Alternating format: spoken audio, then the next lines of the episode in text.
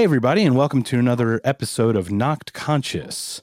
This is Mark here, and I'm with a good person that I met recently. His name is Chris Fisher. He's the play by play announcer for the Oklahoma City Thunder. I met him through actually through a business connection, uh, but I heard his story and I reached out to him because I found it to be so inspirational and I'm always here to uh, try to lift people up and provide inspiration. So I thought I would ask him to come on, and he's so gracious to provide his time and share his time with us. Chris, are you there? I'm here. I'm How you doing? Gotcha. I'm doing good. How are you doing? Doing great. Doing great. I hear a little bit of the Oklahoma drawl. Are you picking that up from the? No, don't say no. Am I really? Do I sound? I'm a California kid. It can't no, have that much good. influence in such a short amount of time. How long you been in it? Well, I've been out here. This is my third year doing Thunder basketball. And it's actually the longest that I've ever been out of California because the season has been so condensed, going back to December when when it started in the preseason, even actually before that with November when we flew out here to to get ready to go because it was such a short off season. But it's been five months, and that's the longest I've ever been out of California at one time. Wow. So um, going to be going back here pretty soon, but it uh, with the season coming to a close. But um, it's kind of been kind of crazy when you think about it like that.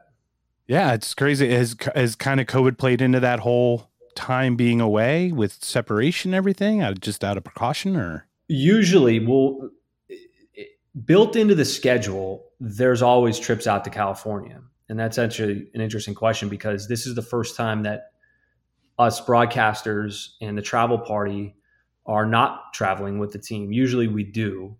And usually we are on the team flight, we're staying at the team hotel, on the team buses. We're on the exact same schedule as the players, the coaches. But because of COVID, and I'm, I'm sure that people have kind of noticed this, we've been grounded completely. And this goes back to even when the NBA went to the bubble in Orlando, we didn't go to the bubble in Orlando with the team. And right, they had an announcer per right. They had them kind of pre-scheduled. Yes, so, I mean we still called the games, we still broadcast the games, but we did them remotely from Oklahoma City, literally inside the arena on center court. Wow, how was that as a challenge? That must have been an interesting challenge for you. Something it was. It was definitely a unique experience because you're you're obviously disconnected, and you are watching the game on a monitor on a big screen much like the fans are at home. We're, we're literally watching the exact same feed. And the difference is, though, as soon as I put that headset on, I'm getting the natural sound from the arena that's getting pumped into the arena, and the players can hear it, and some of those other microphones. And so that's getting pumped back into my headset. So you're actually getting those the faux cheering pieces, or are you just 100%. getting like the squeaky, the shoes, and the quiet? Getting the faux cheering, getting the fake crowd noise, getting whatever ambient microphones are out there. We're getting that. I don't wow. have any control over the levels of it, but we're getting it fed back into my headset. Right. And you and, also don't have control over the way the person kind of feels the game's going to play the certain sounds. Oh, I've absolutely that right? is above my pay grade. Totally. Completely. Well, that's what I'm saying. That must that must influence your kind of emotions, right? When you hear like a cheer when it kind of looks like some kind of call the other way or something. Well, that's that's exactly it. I mean, we're we're obviously reacting as, as to what's going on on the court from what we're watching on the monitor, but it's so it's so crazy because you'll hear this all of a sudden loud jolt of cheering, and I'm like, well, maybe they're just kind of playing around with the with the sound that it, it doesn't belong. Right. Sometimes they'll crank it up really high. Sometimes there's nothing, but in the essence of it is that as soon as I put that headset on and start to hear a little bit of that ambient noise, I can kind of go in the zone. And everything else that's going on around me, even though I'm in this completely silent, quiet arena, as long as I've got that headset on, as long as I'm hearing a little bit of that fake crowd noise, I can kind of get in the zone and go into a different place and call the game as if I'm there or do my yeah. best. And it's gotten so good now that the majority of the fans probably that are watching probably can't tell you the difference between me being there and me not being there because the technology has gotten so good and the people behind the scenes that put the feeds together and all the audio they do such a good job that I don't think the people at home have any clue. Right. There's so many technical challenges like syncing up the video with the audio from different feeds and then merging them and then getting them into one signal, right? Oh, it's got, just, it's got to so be beyond, unbelievable. Yeah. So beyond me. But they do a great job because it's it's gotten advanced. It's gotten really advanced. But anyways, I I haven't traveled. Going back to the original point, I haven't traveled okay. at any point during the season. And every single game that we've called this year on the Oklahoma City feed here has been from Oklahoma City, which is kind of crazy. Wow. Yeah. So, so you are the uh, play-by-play announcer. You said now going on three years, right? Um, like I said, I heard your story of like kind of your history, where you came from. I understand you are a California guy. Uh, went to school there, and then you had some challenges in your life. Would you care to share a little bit about some of your challenges and how you got through them? Uh, I just found your story so inspirational yeah, it's you kind of got to hit the the rewind button a little bit, and it, it's starting to get further and further in the rearview mirror.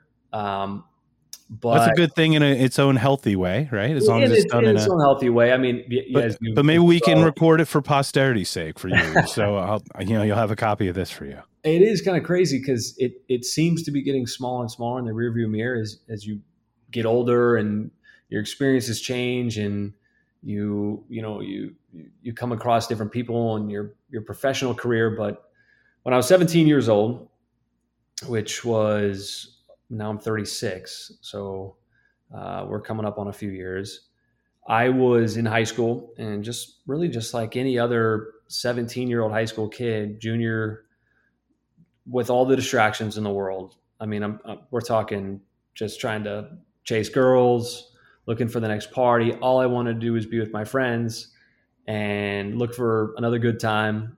And just one random night, actually, wasn't too random. It was the night before homecoming. Um, I was driving back from a good friend of mine's house out on a country road. It was three of us.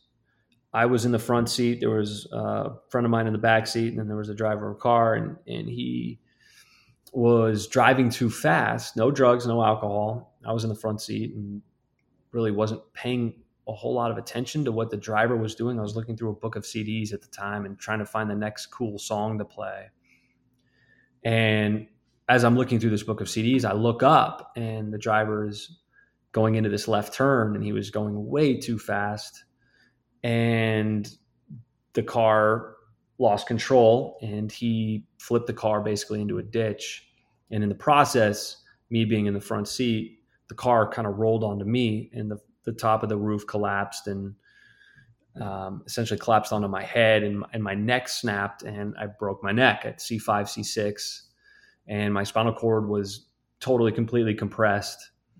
And I was totally paralyzed from the neck down and woke up in that moment and just total shock and not really sure what was going on. It took me a couple minutes to realize that I was paralyzed. Because uh, at first, my first thought was, "My my goodness, you know, we got in this car accident. We're gonna have to tell our parents." Right, seventeen. That you know, you we we got into a, a little bit of a problem here, and your parents are going to be disappointed. And there's going to be consequences. And that was my first thought. It wasn't, "Oh my God, you know, I can't move my arms, my legs, and this excruciating pain that I'm in." And um, but then it did set in that this was the reality and and I was stuck there. So it um, it ended up being a little while before the the, the responders got there, but they did get me out and um, I, they flew me to the hospital that night and I ended up having surgery and um, it seemed like from that point forward I, I got a lot of really, really, really good fortune that sort of fell my way in my recovery that allowed me to to get back on my feet. And I'm not making a long story short here, but ultimately I got back on my feet after that spinal cord injury, after being paralyzed for seven months.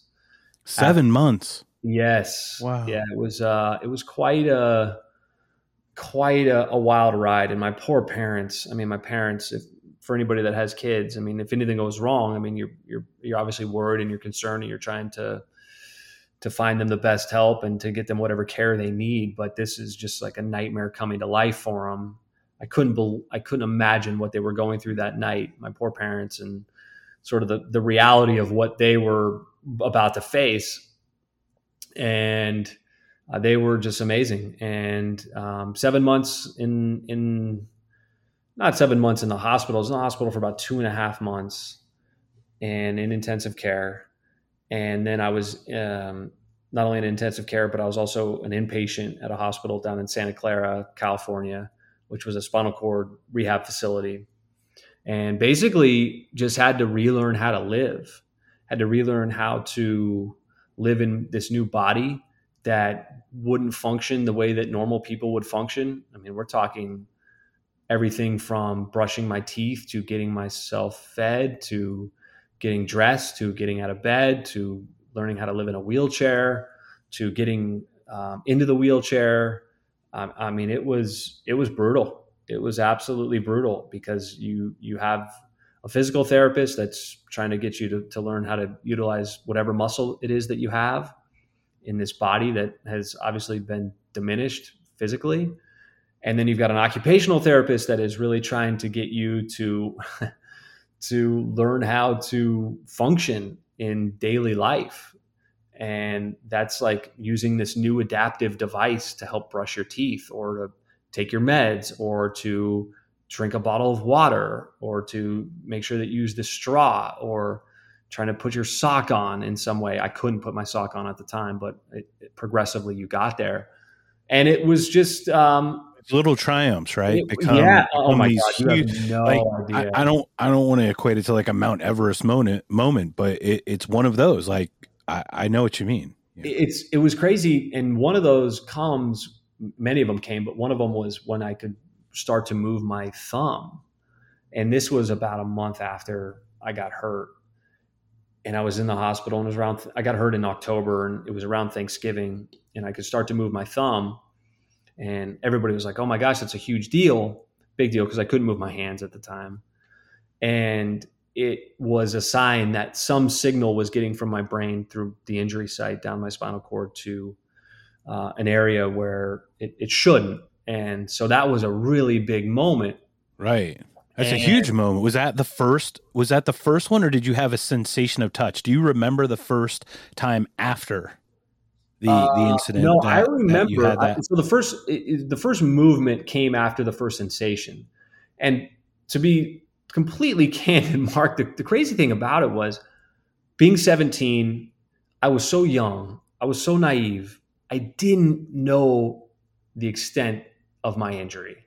I didn't know how significant it was. I didn't know that 99% of the people that suffer my same injury are sent to a fate that is unfair and they're stuck in a wheelchair and they're they're motionless and they can't move and they can't feel from their neck down. Yeah. From their chest down. And in my mind, I didn't really comprehend that number 1 and I didn't believe that it was going to be me number 2.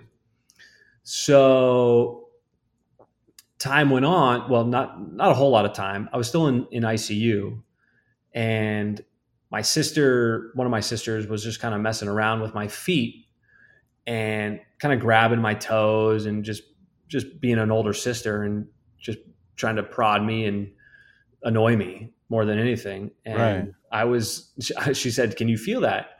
And I was just kind of like, "Yeah, I can." What's the big deal? and everybody just kind of like lost it. Like, wait, oh, you wow. can feel that? I was like, yeah, I can feel it. What's the big deal? Of course, I can feel it. And um, they, so, in in an interesting way, being so young when this happened to you, kind of gate was it almost like a false bravado? Because like I I could understand spirits being down and and overcoming right, and kind of having those depressive moments or those sad moments where you have to pull too yourself young. through. I was too young, and I I I mean I was really frustrated the first night. And the first night I, I got kind of upset and sort of realized, hey, I can't move. This is probably kind of serious. And I, I was able to have some conversations with my family and um, kind of settle me down in the moment. And I ended up having surgery that night. I was out of it for a few days, but uh, it, it never, I don't think that the severity ever really quite set in. And because of that, I, being 17 and being young and being naive, always thought that I was going to get back on my feet. 100%. I, I, awesome. I, I always had a kind of an athletic mentality that um, that I, I would sort of find my way back on my feet and and um, and you know you just had these little moments where and fate was kind. Yeah. it, it, literally comes down to that, Mark. I, I mean, I have no legitimate explanation as to why I was more fortunate than other people. I was relentlessly positive through the whole process. I know that. I, I, think that's it. I think that's a huge. I mean, the meant the body follows the mind in a lot of ways. So it it probably did. It probably did because uh, I just remember being weirdly in a good mood every single day and happy.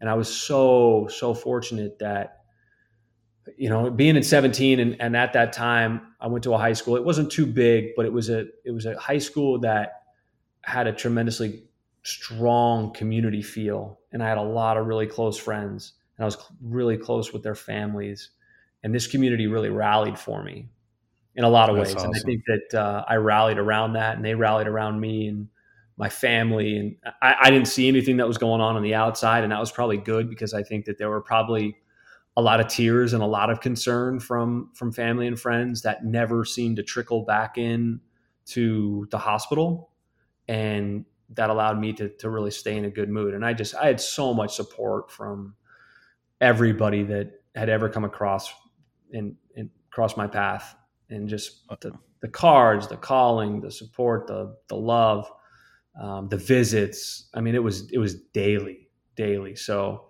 I think that That's went awesome. I really think yeah, I mean, a long way. And there and there were other people that didn't. I mean, I was in I was in an ICU room not an ICU room, but when I got discharged from the ICU room and I went down to rehab, I had two roommates at the time, and one of them was a young man who lived in a poor neighborhood in the Bay Area and got shot in a drive-by, and the bullet nicked his spinal cord, and he didn't have people coming into the hospital every single day yeah. And you know, I look back on it now, and I'm just like, man, boy, that, that poor guy, that poor kid. I wish I could go back and and do it, do more for him. And the guy, another older man, was run off the road driving. He was he was uh, somebody that had some affiliation with a gang, I think, and somebody ran him off the road, and he ran into the median, and he was in a car accident too, and it damaged his spinal cord. So, um, and they didn't have the same kind of support and people coming to visit them every single day. So I think that that played just a, a huge factor in my mindset, which had to have played a role in the, the process of healing my body in some For way sure. form. Yeah, without a doubt. I mean, it sounds sounds like it's a it's a nod to the community that you grew up in and, and the people that you surrounded yourself with. Big time. Uh, growing up. Big time. Yeah, I, I'm, I could never. I'm still close with a lot of people. You can't you can't give up on those kind of people that yeah. that were there for you in your your lowest time. So so it was a little bit more of a rural area in California then that you grew up. I wouldn't call it rural. Not it was not rural less, It was less Los Angeles. oh, it's definitely not Southern California. I mean, Southern California, right, is is a is a world within itself. I mean, Southern California, Northern California. If for people that have been there, it's not the same by any yeah. I mean, it's a different state. It's so dense. It's so heavily populated.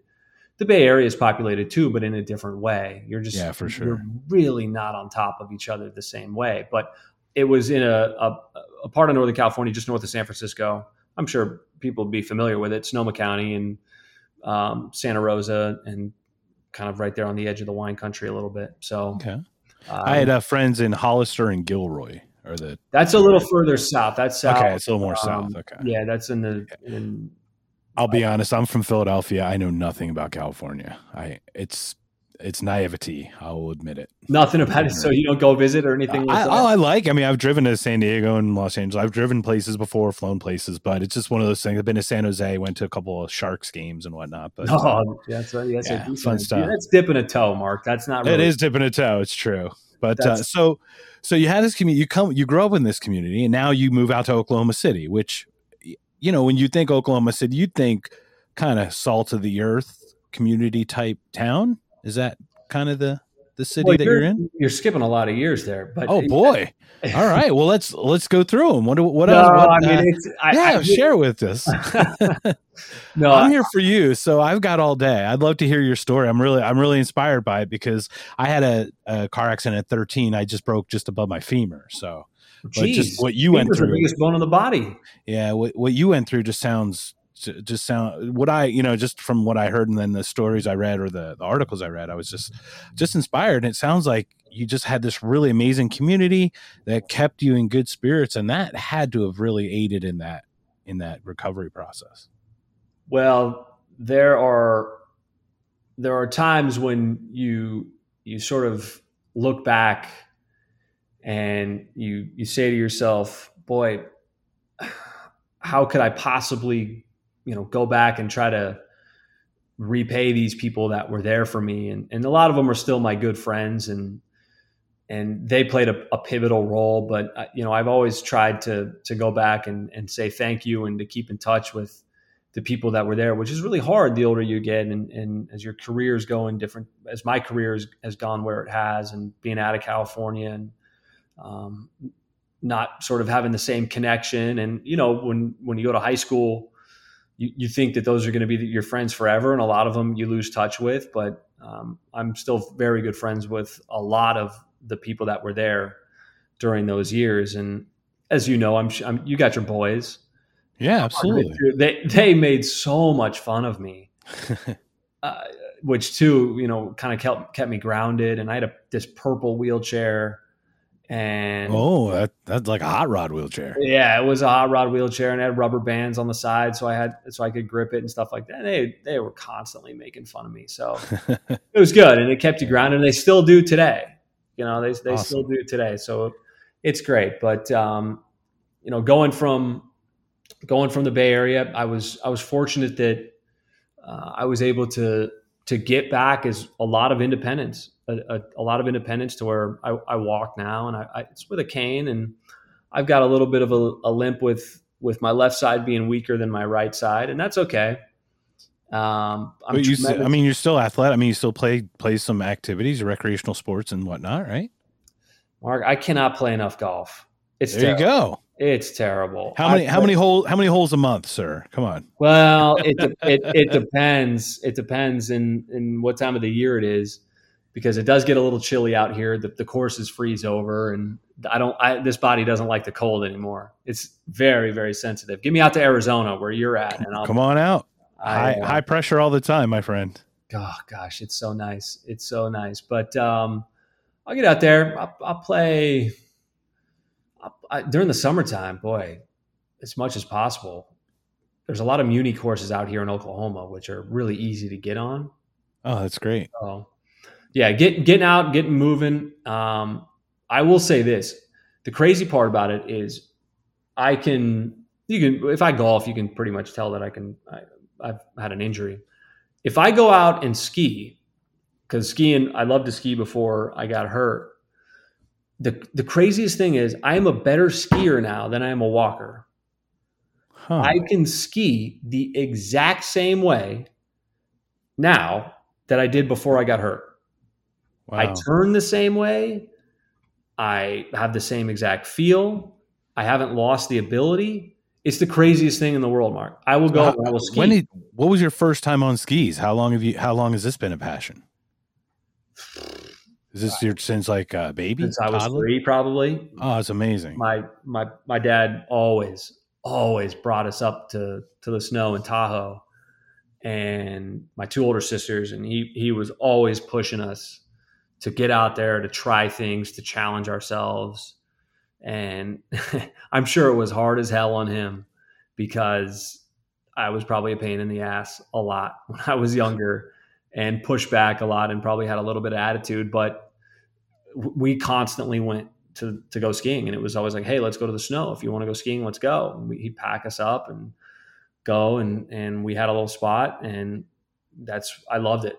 And i did it all th- throughout my entire childhood up until I was 16. I didn't get to the ski season of when I was 17 because it was my accident was in October, but I got pretty good.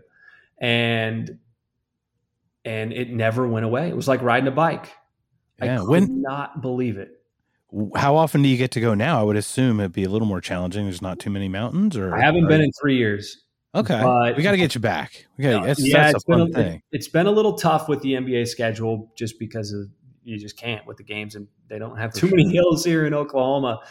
Um, but before I was going, I'd go and spend a week in in Utah and go and ski snowbird and just get after it. Uh, Mammoth, I'd, I had a buddy that was living with me at the time, and we would go and ski Mammoth uh, as much as possible. And you would, it, it's just, it's the ultimate freedom of getting out into the into the outdoors and feeling the wind and getting on the mountain and the crisp air. You just can't put a price on that. And it's the it's the most normal that I will ever feel. I think. Oh, that's cool. In my body now is being on the slopes and, and getting on a chairlift and well, you definitely have to get back to that for sure. Then you know you don't want to ever lose that. But it, it clearly didn't go away the first time. well, I just mean the matter. You just don't want to lose the freedom of it, the feeling, because you don't, no. you know, you haven't done it in a couple years. No, so, no, years. I got to get back. I got to get back out there, and it's it's calling me. I mean, every single every single winter time, I got my buddies that are like, "Man, we just had the greatest day at Kirkwood." Oh my god, you know, it's four feet of powder. Wish you were out here. I'm like, yeah, great. I don't. Yeah, I'm from the East Coast. We had four feet of ice. They, they call it blue powder out there. I know, I know. I'm very familiar. Where the, we make uh, we make shaved we make shaved ice uh, snow cones and everything. It's beautiful. Yeah, but if you can learn how to ski out there, you can learn how to ski anywhere. It's so bad. Yeah, it is bad, but we, it's not the knee high powder either. So it's a totally different kind of muscle use. You know. True. you're not carving. You're kind of trying to stay probably you're, relaxed. You're not fighting you're, it. You're surviving. Yeah, exactly. yeah, white knuckled, right? Gosh, might as well put ice skates on. so, growing up, did you play any other sports? Uh, I just it was it was casual. It was casual. casual. Um, snow skiing was was always number one. Golf, golf came a little bit later. Um, soccer played a ton of soccer, and then you, you, know you have your other sort of ancillary sports to to just play with your boys or whatever whatever time of the season it is. You know, hey, do you want to go play basketball? Yeah, I only play. Yeah, basketball. down the street, pavement hockey and yeah, all that kind of stuff. And, most my most my crew in high school played basketball, and so I'd go and play basketball with them. I couldn't hmm. imagine. You know what's crazy, Mark? I, I couldn't imagine playing one sport year round. Everybody plays like one sport. They, they they finally they get to the point where they want to take a sport seriously because they probably want to go and get a scholarship somewhere. How do people play one sport year round? I yeah, I don't do get it. Well, I mean, I guess off season a lot of, like a lot of pitchers have like a pitchers, hockey players have golf, right? So they break it up a little bit. But to your point, I I couldn't do it. It's I, it's it's it's just it's not diverse enough for me. No one like a pitcher. A pitcher throws the ball. I know you have different grips and everything, but like that's kind of what a pitcher does: is catch the ball and throw the ball. But I couldn't I couldn't imagine being in eighth grade and saying, you know what, I am going to commit to one sport all throughout the rest of my youth because it's this is my ticket to getting a college scholarship or this yeah. is my ticket to getting drafted or this is my ticket to because I have to do it because I have to compete with my peers because if I don't they're going to surpass me and I'm like your body's going to break down. Yeah, that, there is definitely the overuse, right? Using the same muscles and the same uh, movement and everything. Interesting story. I remember when I was at USC, which is where I went to college, Pete Carroll would always talk about the guys that he would want to recruit. And he would always ask recruits, Do you play multiple sports? And that was always a high priority for him. Do you play multiple sports? Yes, no. Did you play basketball in high school? Did you play these other sports? Because he always felt like it was better for balance and and for for just your body and and your competitiveness and sort of your curiosity in your mind of going out and playing different sports. So I always thought that was really interesting.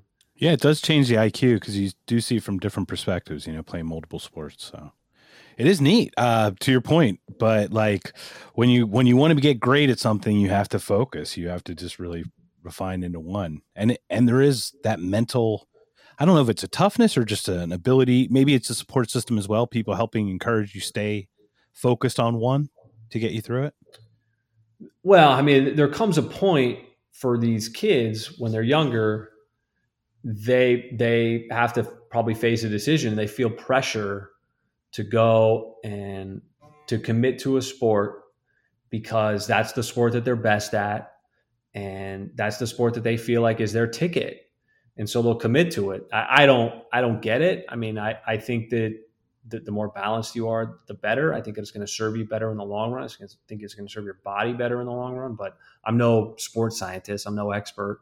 I just know that when i was younger having that sort of breakup of hey you know you're going to play soccer in the fall you're going to ski in the wintertime you're going to play golf in the spring and the summer that to me was a really fun way to keep my body healthy to keep my my friendships different to um to to sort of just mix things up yeah I, I don't know that that's how it was when i was a kid but it, i'm only hearing this because it just seems like more and more kids these days are are to- specializing yeah Yeah, well, I think I think specializing is right. ha- I think what happens is too. It depends on where it is, right? You've got some areas that are specialized for like military and like trying to get out via athletics, right?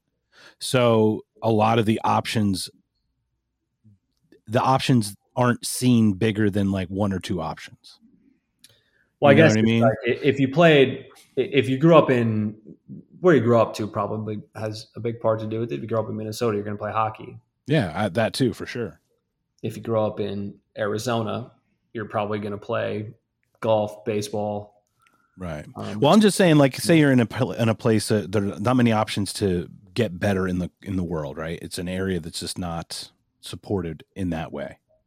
what do you mean? Uh, like an inner city, for example, right? To get out, oh, right. to get out, right? So a lot of people use sports to get out. hundred percent. So we, if you don't see those options outside of sports or the military or something pretty myopic, you don't. It's not that those options aren't there or not there. You just don't see them. So you just can't filter, you know, to see them, and then you kind of specialize into that niche. Yeah, without a doubt. It, it- sometimes you just get funneled in that direction because that's that's sort of what your your economics say. It's what your geography says. Yeah. Um, there are definitely circumstances. and there and we've i've heard of you know the industry the the different situations and i'm i'm not here to get political or get anything in its specific organizations but uh you know people take advantage of it right like don king took advantage of mike tyson as a boxer Well, once, got- once they get to that level, right Co- coach is taking care yeah in high school though you've got the coach level right that kind of gets you funneled into a you know this group that gets you noticed to move up right within that That is a You know, whole nother bag of right i'm Oh, trying i'm trying to trying to tiptoe around it for sure. Yeah, that's that's a whole other bag. I'd, of- I'd be way too out, eh, out- outside of my breadth and depth to talk about that this moment. So, yeah. But uh, yeah, so you you went to USC. So, do, how long did you go right out of? Did you graduate high school on time at eighteen or or seventeen or whatever? Or? So yeah, the way that it broke down was I I got really lucky that crazily enough, based off of when my injury occurred within the school schedule, I ended up missing about I want to say like a quarter and a half of school Okay, when I was in the hospital. And there, I was not going back full time. But by the time I got back into my wheelchair and discharged from the hospital, we're talking two and a half months after the injury. But I was very much still in a wheelchair and limited. During that time, I was still able to go to school, not full time, couple of classes, yeah, just enough to to kind of stay involved to to learn to to take the proper tests. I couldn't even write. People had to write for me.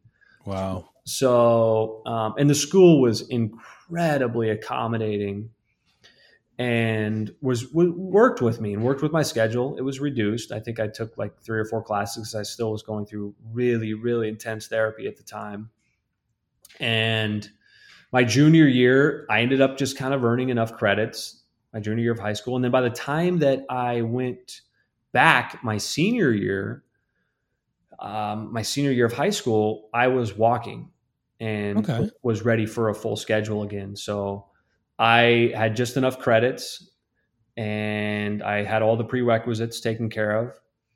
And by that point, Mark, I knew what I wanted to do and what I didn't want to do. That was that was the good thing about it.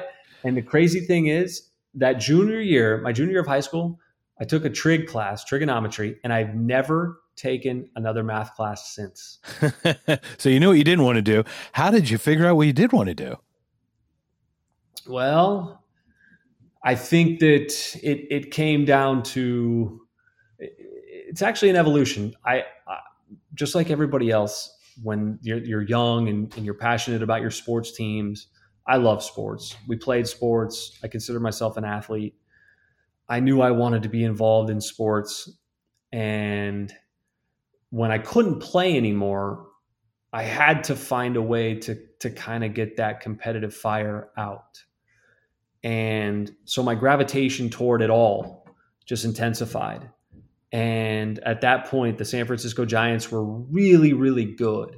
They had Barry Bonds, who in 2001 yeah. broke the, the, home run record of of Mark McGwire at 73 home runs. And then the very next year, they ended up going to the, to the World Series and lost Game Seven. And and I was just so in touch and enamored and glued to this whole experience. And the, the Niners had had great teams over the years with with Jerry Rice and, and Steve Young, and they won the Super Bowl in '94, and that had such an impact in in my youth.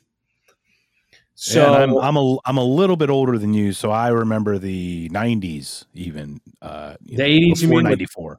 You know, we're talking yeah. with Montana, the four with Montana. So I, I, remember those. Yeah. So I mean, those those were such a big deal, and it's the reason why the Niners are the most popular team in the Bay Area by a wide margin because of of those incredible years in the 80s when they, they won four Super Bowls. But I just I was so locked in and that love only exponentially got greater. And I was like, I have got to be a part of this somehow.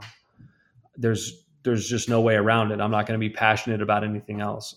And when I was in college, um, I just started to to kind of figure out well how, how am I going to get this done and I if anybody knows me back in the day I would not shut up I would not stop talking and so I resemble that remark yeah I wouldn't shut up and I just figured you know what maybe I'll just get into to sports commentary somehow and figure out a way to do it. I had no idea if I had a good voice. I had no idea if I could be a broadcaster, if it was going to be play by play, or you want to do studio hosting. Um, you know, you want to do radio? Do you want to do TV? No idea. But I liked yapping and I liked being competitive and I liked talking a lot of shit. So, um, whatever people wanted to get after it, I would get after it.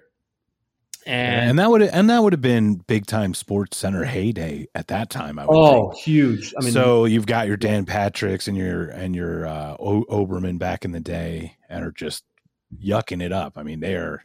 And it was starting to take off too. Then. Stuart Scott, Rich yep, Eisen, Larry sure, Eisen for sure. Um, As Scott Van Pelt, everybody. Scott Van Pelt, like things things were taking off. I mean, yeah. it, it was just Sports Center was only growing things more oh, and more. And and it had the market cornered at that time. It didn't even have competition, so it was just crushing it for a few years there. Totally, totally.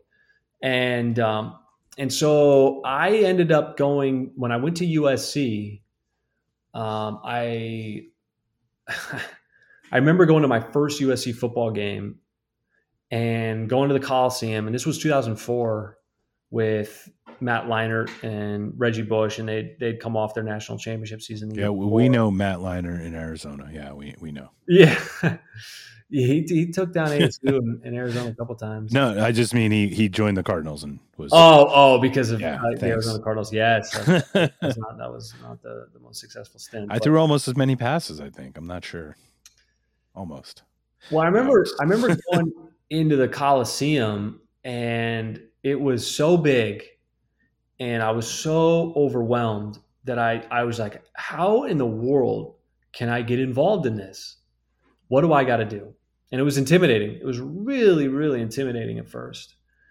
And I went throughout that entire fall of just kind of like, yeah, I don't, I don't know, I don't know what I'm doing here. And I finally just said, you know what? I'm going to email the sports information director and see what what might be available. And at that point, I hadn't even pursued the student radio station or whatnot. But the sports information director at the time, and he's still a sports information director, his name is Tim Tessalone, emailed me back and he said, Hey, I'm going to get you in touch with the people at KSCR, which is the, the student run radio station.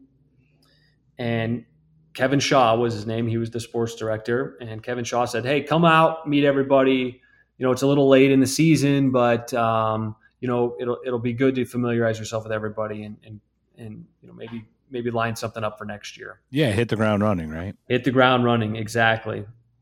And they threw me on a couple of radio shows at the end of the season and, uh, did a couple of updates and you know, we're treating it like it's, you know, ESPN radio and, uh, trying to trying to make it as professional as possible.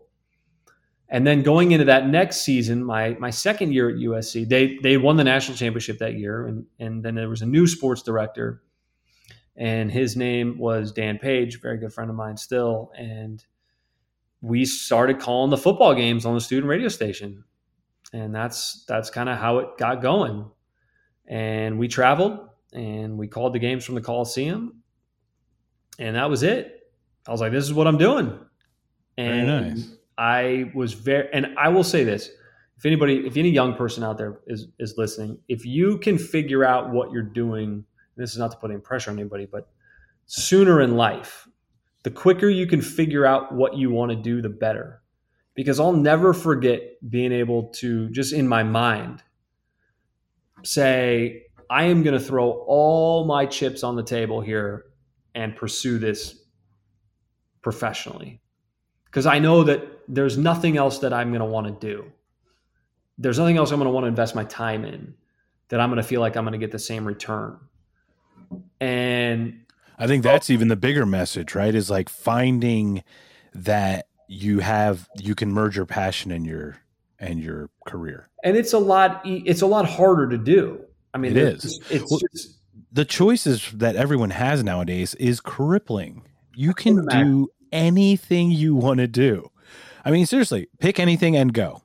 Right? Well, like, I mean, start right. But you can do it at home now. Yeah. You don't even have to be in the office to do it because of yeah. technology and how far advanced we are in our telecommunications. It's just incredible. And you don't even have to be at a sporting event. Going back to what we were talking about earlier, to call a game. I have a really strong suspicion that in like 30, 40, 50 years, you're going to do, it's going to be like bubble.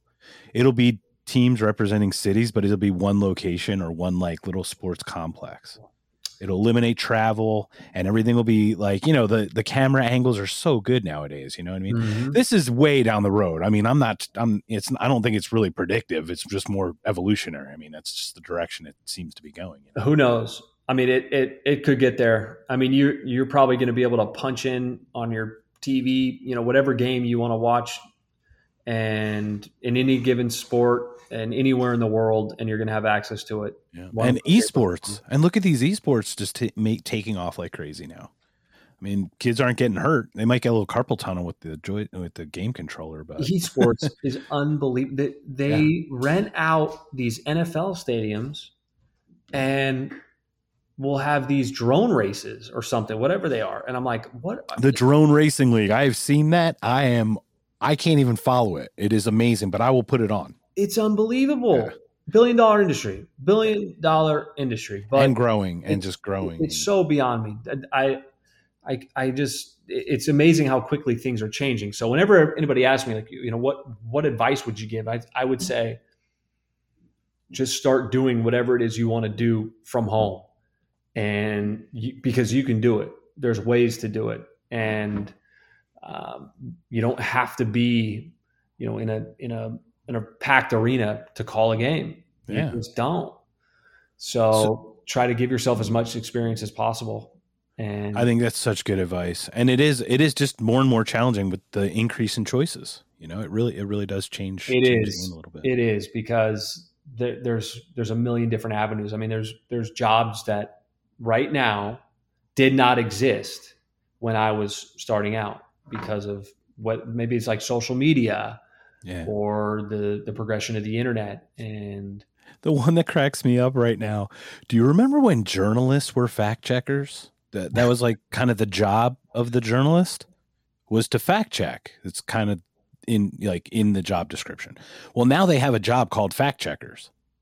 I'm on Twitter and it's like journalist or fact checker confirms journalist story. And you're like, isn't that the journalist job to do right. own, to confirm its own story? It's true. It's really weird. So, like to your point, all these niche openings of just different avenues of of doing things it, uh, exist. Um, it's good. It's good. It's giving for sure a lot more opportunities, no doubt. Yeah. And there's a lot smarter people now. I, like I couldn't. I'm so rudimentary in in sort of my technology skills. I I couldn't imagine. I mean, I, I'm like a one trick pony here with throw me a headset because I've been training myself over these years to do that. That all these new jobs that have evolved, I, I couldn't even begin to try to tell you how to do them or to, to, to break into them. Um, other than more of more of these sort of big concepts of you know try to try to do something and, and figure out if you like it or not and and try to do it from home and try to get yourself a little bit of experience and all that kind of stuff. So it's just, Absolutely. it's just, um, it's just wild how quickly things have advanced. But yeah, for sure. And and so for you, so you come out of the radio station and then start doing the television for USC on campus. No, Is that a campus no. channel? So what happened? Well, so during the time at USC, speaking of technology, um, I became close with at the time the video director, video coordinator um, of USC Athletics. And right when, and this was just me sort of working my way into Heritage Hall, which was the athletic building at USC, because of the, the context that I had made just being a student and going to events and saying, hey, I need a credential, this and that. I wore them out. I was there all the time. That's awesome. And I built a lot of really good relationships with a lot of people that I'm still friends with today. But one of those was was Rich Rodriguez, and Rich was like, "Hey, look, man, you know, USCTrojans.com is going to start putting these games on the internet, whether it was women's volleyball or a women's soccer update, and my favorite, men's baseball." And so me and Rich we were tight and we would just go around sporting event to sporting event to sporting event and like, hey, let's call this. Let's do it. And Very he cool. would he would set up the camera and we'd do the baseball game or we'd do the women's soccer update or we do the women's volleyball game. And that was that was it. So I, I got a lot of really, really valuable experience doing those events. And they were on sure. I mean, I didn't know anything about women's volleyball, but you, you, know, you, well, it's funny. It's a skill set. Totally, you know, for sure. Uh, this podcast, we're on. I think your number episode ninety nine. I think actually ninety eight or ninety nine, and it's one of those things where if I listen to the first five, I am absolutely unlistenable. right? I, you know, some of the most important things I wanted to talk about I have zero skill set. And I I was a singer in a cover band for a long time and I've done things like this, but it is still a different it's still something new. And you it's a steep learning curve, but you get there. And you listen to yourself in this instance and you're probably like, man, I, that just does not sound good. Yes. It does yeah. not sound good. Can we erase that or can, can I redo it? I, yeah. The how one many, we did one. You wish you could redo? Well, my old co my my former co-host was a USC nut nut job in a good way. He was just a fan.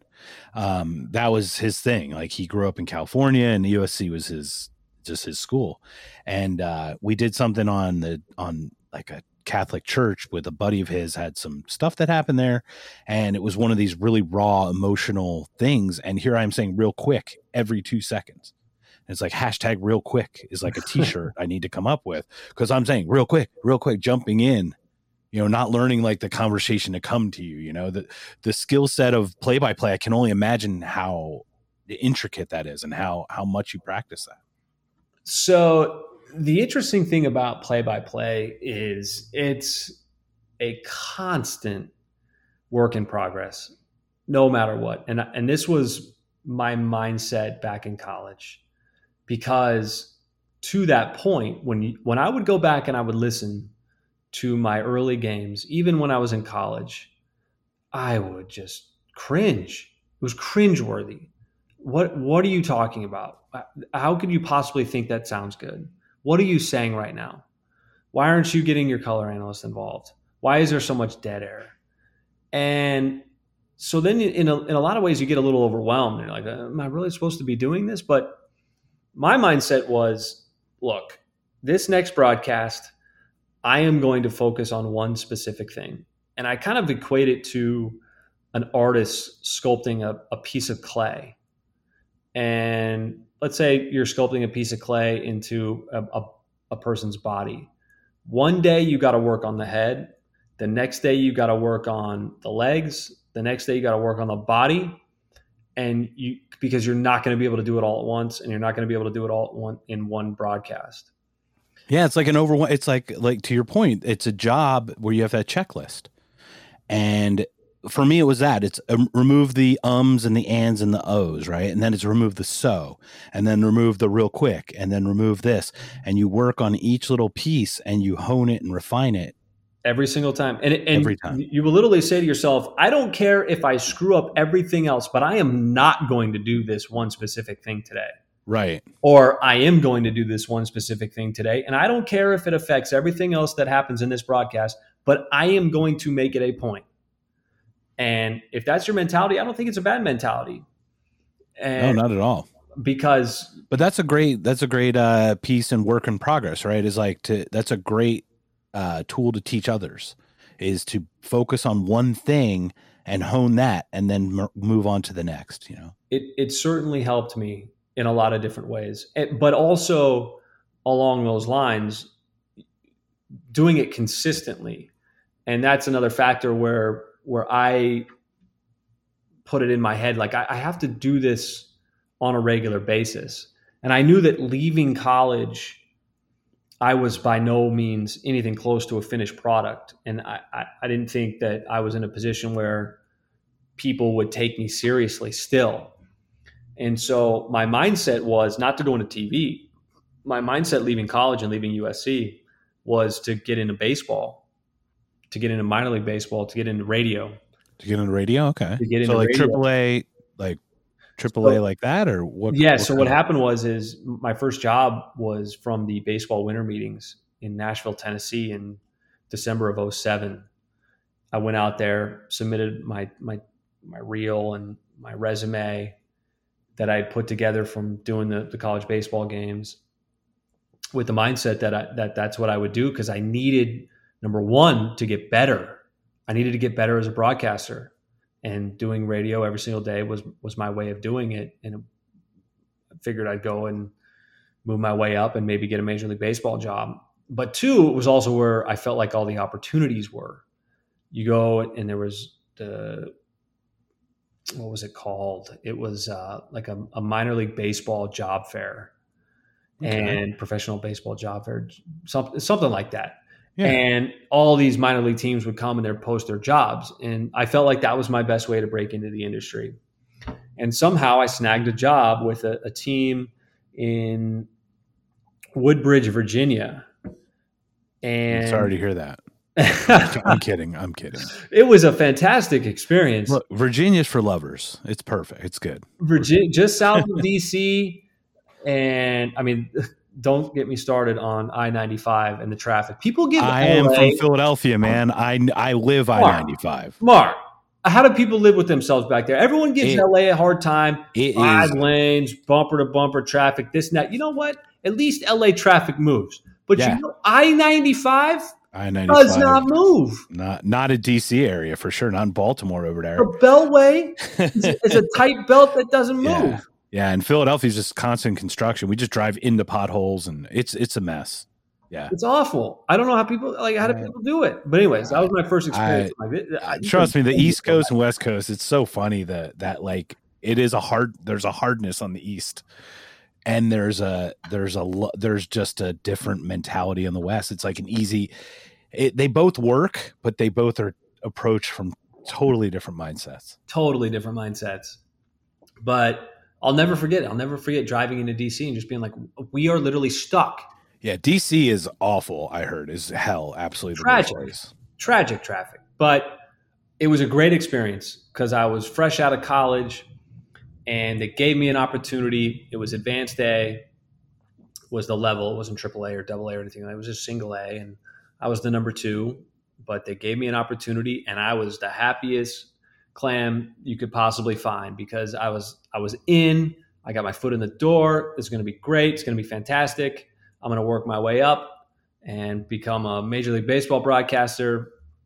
And of course, you know things change and you take left turns in your career and it doesn't end yeah. up that way but the the one thing that i remember from that experience is just how important it was to one get the reps which i was fortunate to get because it allowed me to make a lot of mistakes and we need that ability to be able to make mistakes without the judgment side of that. So many mistakes, and that's not. We need to, to freely make mistakes because we can only learn from them. We we avoiding mistakes doesn't actually. You don't learn from avoiding the mistake. One hundred percent. You, just, just delay causing it. Here's the best point. way to put it, and this is this is how I learned my way around LA. Put away your phone, and don't look at at your Google Maps or whatever yes. is on your phone. Get lost. The Get only lost. way you're going to learn your way around a city or a neighborhood is to like make le- a million different wrong left turns. That's, That's how I learned my way around LA. We didn't have iPhones back then. Yeah, if you hit the water, you've gone too far. I mean, let's like that's all you got to do: turn back around and go the other way. I mean, exactly, exactly. Or you end up on the wrong freeway and yeah, but then you could be like Judgment Night situation where like you know the guys get caught in a bad neighborhood and they get a flat tire and that could just be a bad. Thing. Well, in USC, bad movie waiting to happen. We're, we're always in a bad neighborhood, so we, we, feel comfortable in a bad neighborhood. Uh, um, so, but, so while you were doing the baseball stuff, yeah. uh, did were you working also like full time doing so? Because I can only imagine it wouldn't, it doesn't sustain you, right? Or no, you're either taking on loads of debt, or you're either working like 92,000 hours a week, right? Uh, I was I was fortunate to get some help. Definitely. Awesome. I was definitely fortunate to get a little bit of help from from my parents and yeah, but that's know, still not, once again it speaks to your community and, and, the people that can help you out. And that's a beautiful thing. You recognize that and acknowledge that. Too. Without a doubt. I mean, nobody nobody gets anywhere on by themselves. And um, but they knew that I was taking it seriously and that this is what I wanted to do and that I was committed to it. And yeah that I wasn't uh-huh. taking it lightly or like, hey, look, this is some joyride out on the East Coast. Yeah, you're not hanging out in Virginia. Right. Let's not kid ourselves. Right? Virginia like, Beach, and then you know Jersey Shore, and then Newport News. You want to be in Newport News? I don't know. exactly. Got to be a tough, tough area, right? tough um, crowd. But uh, so, the, how many years did you spend in Virginia with the sing with the um, minor league team? One year. Okay. One year, and um, one year because they wanted me to sell billboards in the off season. And I remember this vividly thinking in my head, so I sell billboards in the off season, don't broadcast, spend the winter where it's freezing your toes off. Still bad traffic. Still regardless. bad traffic and you're not going to. Yeah, at least you have bad traffic in good weather in LA, right? But it, I mean, it just didn't equate to me. Why yeah. would I do this? And so I basically just took a chance on myself and said, I'm going to go back to LA, find some broadcasting in LA, whatever that might be, just so that I continue to broadcast. And I'll take a chance on myself and I'll get another job next year whatever it might be doing, doing minor league baseball. And it was a really critical, critical decision that I made because I bet on myself with no guarantees that my career was going to continue, which I wanted it to continue in baseball. That was to me, that was my path. That was my my way of moving up. That was my way of building a career. Yep. yeah. So you put all you kind of put all your eggs in the baseball basket in this at this point. At this career, point, right? yes. After my okay. first year, and and betting on yourself, always do that. That's another one. You know, a great piece of advice. It's tough. It it feels scary and it feels uncertain, but you are the the best controller of your life. It, Bet it, on yourself. It just felt right. It just yeah. felt right to to try to carve out a different pathway than the one of staying in Virginia and staying with the Nationals, staying with Potomac.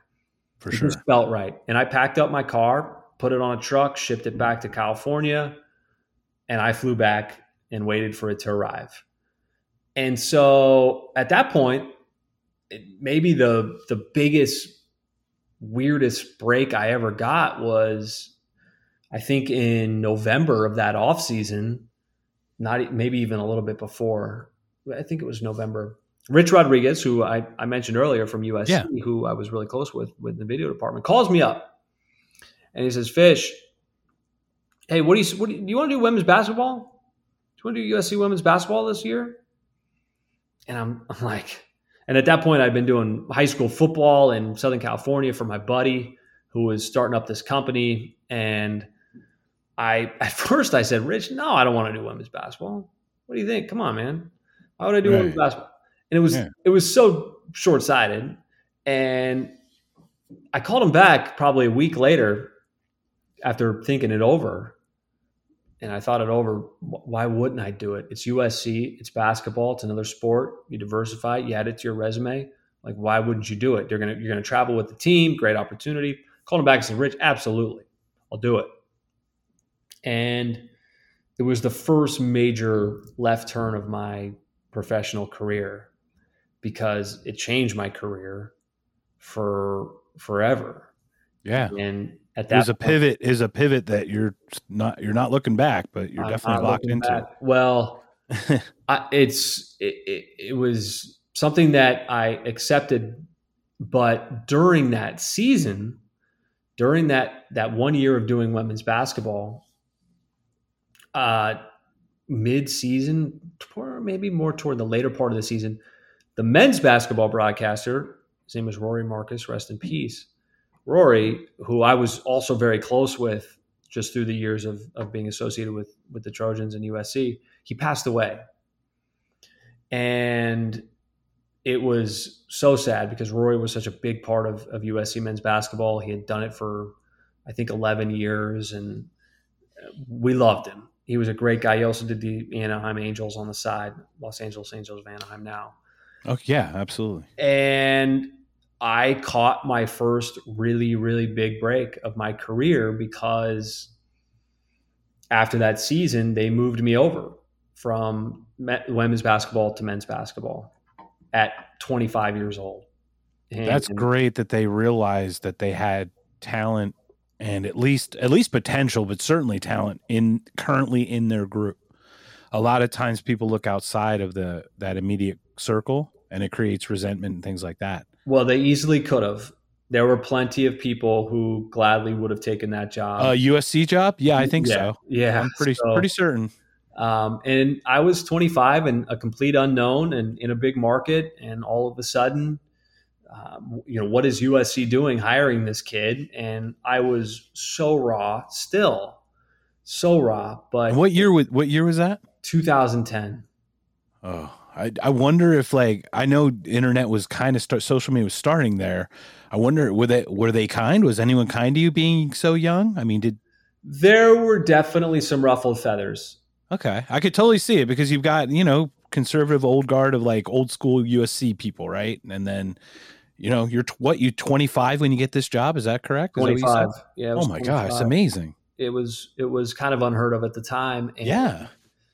there were definitely some people who probably felt like they deserved it a little bit more, and that's okay. Uh, it was Well, uh, that's okay because you market. there's times when you feel like you deserve it and you don't get it, but you know you put the time in. So as long as you're honest with yourself, yes, you know that's the way life is. I mean, it's unfortunately there's one position for everyone to fight over. You know. Well, I I put a lot of a lot of thanks daily in Jose Eskenazi, who who ultimately made the decision. Mike Garrett was the athletic director at the time, and uh, And your buddy Rich, who got you into Rich, basketball. I mean, that 100%. that honed your skill and got you eyes so that the next year you could transition to this. It So that- was tremendous, and I, I was so fortunate. And but I, I still continue to do minor league baseball. That's the crazy thing, Mark. Is I did I did uh, that season of USC women's basketball. I got a job as a number one doing more minor league baseball up in Oregon for another team, Okay. And I mean, then, you love it, right? I mean, it's because you love that. You, you. I think that's the passion, right? That tells you where it really Totally. lies inside of you because Totally. you wouldn't do minor league baseball once you hit a certain level because you don't look back. I mean, to, to go back to that just tells speaks to your passion for it. Yeah, I did. I did minor league baseball for two more years, and just for just for being around the guys, it was fun. It was a summer thing, Right. and you uh, built that camaraderie. I mean, there's so many benefits to that. yeah, it was it was a great experience. I I I have a lot of good friends from from those years who I'm still close with up in Oregon. So did that, and then I I was with USC for for eight years, eight years doing USC hoops, and and um, boy, it was it, there's nothing like being able to do it for your alma mater because you'll never care about another school the same way that you care about the school that you graduated from and the people that you you've met and cultivated relationships over the years and the coaching staff. Those are really important things that you you build and it's a big part your big part of your life. For sure. so um, yeah i was i was there for eight years before before the oklahoma city thunder So how did this happen? So uh, tell talk me through this little chain of events. You're you're with USC men's basketball at this point, right? 8 years in? eight years And- in. And boom, how does is an how talk me through what happened? How you got to OKC? Well, over the years with USC, I had I had sort of uh, transitioned over and done some some TV work for Pac-12 Network and Fox Sports, being in Southern California and having an opportunity to do some some games for those networks. And while you do those, you build up a reel. And the Thunder in the summer of 18 decided to transition to a new broadcaster and had an, an open position. And my agent submitted my reel to the Thunder. And I think it ended up being pretty late in the process. In September of 18, uh, the Thunder. Wow, scored- preseason starts in September, doesn't Well, it? Or- Or, early October. October, yeah. Yeah. Okay. Yeah, because it's kind of parallels the hockey season. This was this was Except in early. September. The Thunder Okay. called and and um, decided to fly me out for an interview, and it ended up being over the the course of multiple days, three days, and somehow I convinced them to hire me, Mark, over that three day interview, and it was it was it was a gauntlet. I mean, it was a car wash of an interview over I think three three days or so. How many people would you say you at least had some kind of interaction with during the interview process? Like It's 20, funny 30 that- executives or It oh gosh, it was everybody. they just put you in the arena. They just like- filled the arena, made you stand in the middle, right? Basically, it was a Q and A of the lower bowl of the Oh, entire wow. arena. No, there's a lot of a lot of them are my you know my friends now, and uh, it was just like, hey, sink or swim, man, but have fun. And Yeah. you're you're talking to everybody, and it was it was a it was a, an intense experience, but uh, one that I I remember having a lot of confidence going into because of my experiences that I had to draw upon. I said to myself, look, if I if you can get through what you've been through in your life, you can get through any kind of interview. It's not going to be bigger. It's not going to be more intimidating. It's not going to be harder to overcome. Just be yourself. For sure. And if you're yourself, either they're going to like you or they're not. And you try to be as genuine as possible. You try to show them who you are as a person because there's plenty of good broadcasters out there that are very capable of doing the job and doing it extremely well. So I think that the more that you can showcase your personality, who you are, the better off you are because they're looking for a good person as much as they are looking for a good broadcaster. Yeah. Did you have an inspiration growing up? Like anybody that you always listened to? I mean, obviously, you would have had your Chick Hearns and your other people, right? Growing up uh, in Um, the California area. There were definitely broadcasters who impacted my style and and had an influence on me. None other than Jon Miller, who you're probably familiar with if you watch baseball, because he was ESPN Sunday Night Baseball's broadcaster with Joe Morgan for almost two decades, if not. Oh, okay, for sure, yeah. And Jon Miller was the Giants radio announcer, and when when I was growing up, and my dad and I had season tickets to the Giants. Still, still have season tickets to the Giants, and we would go to the ballpark, and we'd both have a headset and I would listen to Jon Miller and Dave Flemming call games. And he was so enthusiastic and just, you could tell that his passion for broadcasting and being at the ballpark and baseball came off in every word that he said every single day. It was so infectious. That's and cool. that was the same passion that I knew that I had going back to the day that I got hurt and it really consolidated in my mind. I want people to feel that same passion and I can feel it from Jon Miller. And if I can give that off to fans, hopefully they're getting something out of this experience. Yeah, one of my favorite. I mean, I'm a hockey guy, so like Doc Emrick has always been one of my favorite play-by-plays guys. Uh, I grew up with Harry Kalas, right? I mean, in Philadelphia, in the Phillies, Harry Kalas was just amazing. Harry Kalas, I I love love that voice. It's out of here, home run, Michael Jack Schmidt. Yeah, I we used to practice that all the time. I mean, you'll never. Was, I bet you'll never forget that World Series in 08. Never. And and I don't know if you knew he passed in his chair smoking a cigarette before oh, the next man. season started. Yeah, wow. it was like the first. I think it was opening day. I think it was opening day. He was just sitting. He slumped over in his chair in the broadcast that's, chair. That's wow. I didn't. That's the way that. to go, right? Yeah, it's pretty interesting. So yeah, they the, didn't. They don't like, have much success. what's that? Phillies are not a good baseball. They have the the most losses of any sports organization in the in the world. I think they so. they've had some they've had some lean years. Love their announcer now. Tom McCarthy does a great job. Yeah, they're great. Tom McCarthy. He does a good stuff, job. So. He does stuff for CBS now too. So he does an yeah. excellent job. But there's there's so many good ones, so many good ones out there, and um, that's awesome. John well, I mean, you it's 30, 30 spots, right in the in the NBA. So you're one of thirty. Uh, one nice of thirty. You've got thirty TV broadcasters in the NBA, thirty radio broadcasters in the NBA. Then you got thirty TV broadcasters in Major League Baseball and thirty radio guys in Major League Baseball. For sure. The NFL so uses nothing but network guys for TV, but they do have their own individual radio guys.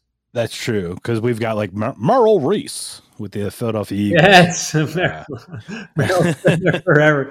Look at Martin, you got down. That's good. Well, I grew up with the Eagles. Merrill Reese with the Eagles report. It's just good stuff. Legendary. Yeah, it's always been fun. We had like Gene Hart with hockey. You know, that was our big guy. Uh, growing up with. So you're a hockey guy, huh? Yeah, it's just it's I don't know. It's Philadelphia is a very blue collary kind of town, so oh. we're just work hard, play hard people. Mark, I'm telling you, there is nothing like it's going to the Wells Fargo Center now, but oh yeah, I love going there because the fans are. I mean, they'll boo Santa Claus. We've thrown snowballs at Santa Claus. We cheered when Michael Irvin snapped his neck on the field. Oh, uh, it's that. pretty yeah. bad. Yeah, it's not good. I mean, Philadelphia's got a history. They're tough. They're a tough crowd. But so. I love hearing the fans. I love hearing. Oh, it's passion. It's totally out of passion. I mean, it's it's out out of truly out of love. Uh, I love it. The city of brotherly love. Nothing but love from the brotherly love. Yeah, no kidding, right? Oh, I've been actually. What's interesting? I've got a funny story. I I I'm not an Eagles fan because I went to an Eagles game against the Giants. And I was at the Vet, which was the old to- toilet bowl stadium, the Veteran yeah, Stadium. Stadium. And the guy, Seamus McCaffrey, who was the judge in the jail, the first ever jail in a stadium, yes. Philadelphia, also became the state attorney general. That's how popular he became just from being the veteran stadium uh, judge. But uh, I went to a game. A guy in a in a Rangers New York Rangers jacket walks into a bathroom. Five Eagle guys follow him in, and the dude comes out crawling out bloody. And I was scarred oh. for life. I was like eight or nine years old. Could just absolutely completely scarred for life. That's really interesting. I, tough, I, tough uh, times back then. I was at so we were in Philly last year on the day that they played the Seahawks in the wild card game. Okay. And I remember going to dinner after the game downtown Philly at the Capital Grille. And I'm sitting Mm-hmm. there Oh, right there on Broad Street, right? Right Yeah. at City Hall. Yeah, I know Yeah. exactly where it's at. and uh, the the post, uh, the post I think that the the hotel was in an old post office, and I'm sitting at dinner, and these two guys who were at the game and a little buzzed are are sitting there having a hamburger at Capital Grille, and they spent I I shit you not, Mark. They spent two hours complaining about Doug Pederson and why the Eagles don't have a coach and why they can't ever do anything in the postseason and how the Eagles laid it on them. And I'm like, hey guys, you know, you had a backup quarterback in there. You, you know, you're, you're playing Josh McCown. They were not having it. Two hours, two hours at dinner. They were they spent complaining about the the Eagles and losing to the Seahawks It- in, the, in the postseason. So It's so crazy. I mean, look how they they won the. It sounds crazy because of the COVID feels like an extended time, but the Eagles won the Super Bowl only three years ago, and they're already got rid of quarterback and head coach. I mean, it's it seems very fickle, doesn't it? Just a little bit. always, it certainly So- is. It certainly is. Well, I I'm so appreciative for your time. Thank you so much for coming on. Are, are there is there anything else you wanted to share with us, or anything you wanted to any other story you wanted to share before we call it a day? my girlfriend who was just walking by on her way out of our apartment here to go to dinner with a friend she uh, just sent me a text and says you have a wonderful voice Me? yes Oh well, thank you. He says she says she can listen to all 97 other podcasts. I, I will send her to your podcast she she bets that your podcasts are fantastic she well, that's very kind. Thank you very much. And uh, obviously, you have that nice kind of booming that voice that just carries as well, and it's definitely a broadcast voice for sure. so that's it mark we're done We're uh, well, uh, hey, unless you want to share something else, uh, you, I always have an open invite. If you ever want to come on again, if you, I, I have two podcasts. This one's a little bit more serious. Knocked Conscious talks about you know inspirational stories and and things like that. Loved your story. Thank you so much for sharing. Uh, my other one's called Beer Googles, and it's kind of a joke on beer goggles for sure where we just get drunk and look up random stuff on the internet. So it's like uh, the same thing, except for we find internet stories appealing instead of women. Oh, Um, so that's always fun. So if there's ever a topic or something that comes up and you want to just have fun with it, you're welcome to come on anytime. boy i feel like i i just want to i'd like to see it like what what is the stuff that you guys put out there Uh, It's awful. You know, I've got a. Uh, let me put it this way: I've got a face for radio, my friend. I've got a face for podcast. But you've got a file of good clips for laughs, apparently. Not for YouTubing. Yes, yeah. My one of my favorite jokes during the COVID time was my my uh, my impression of Tom Hanks. Can I hear it? Remember when he was the first uh, person that got infected, kind of back in That's the day. right. So right. it was really bad. I do really bad jokes. That's me, but we have fun with it. So Every movie But- that Tom Hanks is in, he gets abandoned or is and it's crazy, right? yeah. So well, thank you, Chris, so much for coming on. I'm I'm so grateful. If there's ever anything that you or your team or anybody want to share or something, I'm here to help the world. So if there's something that you think you can share with someone that can inspire people or any of your teammates or anybody, you know, in the organization, I you know, I'm ha- I'm here to to help.